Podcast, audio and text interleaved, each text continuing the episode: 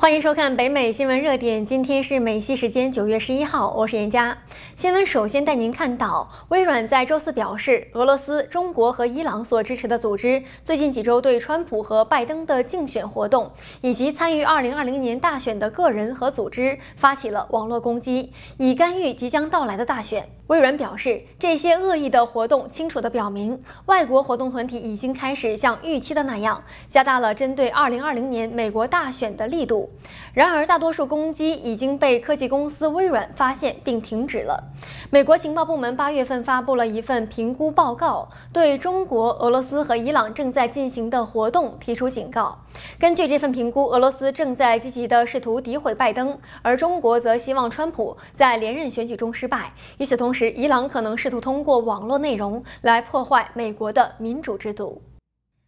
新闻继续追踪，美国司法部周四表示，美国国家橄榄球联盟的球员乔舒亚·贝拉米在佛罗里达州南部地区被指控犯有电信欺诈、银行欺诈以及共谋进行电信和银行欺诈。司法部称，他涉嫌为自己的公司获得一笔一百二十四万六千五百六十五美元的工资保护计划贷款。其中约有十点四万美元用于购买奢侈品。司法部表示，此案开始于贝拉米的合伙人使用伪造文件为他的人才管理公司获得了一笔带有欺诈性的 PPP 贷款。据了解，贝拉米在酒店和赌场花掉了大约六万两千七百七十四美元的 PPP 贷款，同时提取了超过三十点二万美元的现金。同时，贝拉米还代表家人和亲信获得了 PPP 贷款。另外，十名被告也在指控中被点名。此案中，PPP 贷款的欺诈总额估计超过两千四百万美元。现年三十一岁的贝拉米已于周四上午被逮捕。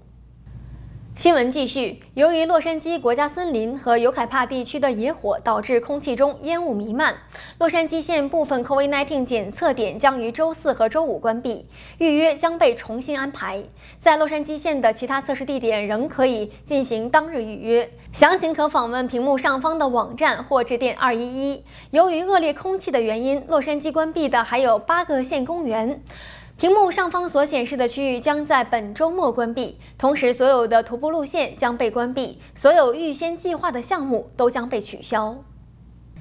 新闻继续，就在你以为黑莓手机将要永远消失的时候，它却宣称一款全新的黑莓手机即将问世。在黑莓官方的一份新闻稿中显示，将在二零二一年上半年推出一款全新的五 G 黑莓安卓智能手机，并配备物理键盘。关于这款手机，除了它将是安全的、功能丰富的，以及在不牺牲用户体验的前提下提高效率之外，外界对它的所知甚少。这将是黑莓的第三次尝试，也将是第二次尝试运行安卓系统。此前，TCL 曾尝试与 iPhone 和智能手机世界的星系抗衡，但未取得进展。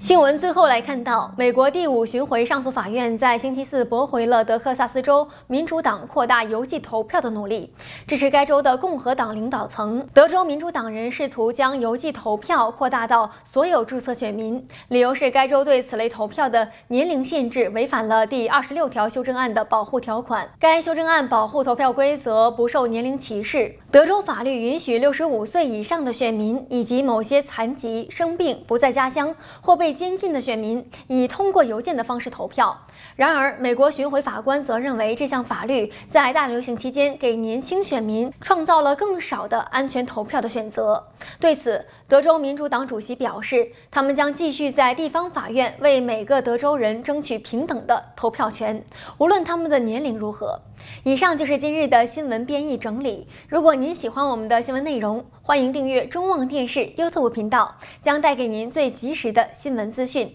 感谢您的收看，我们明天见。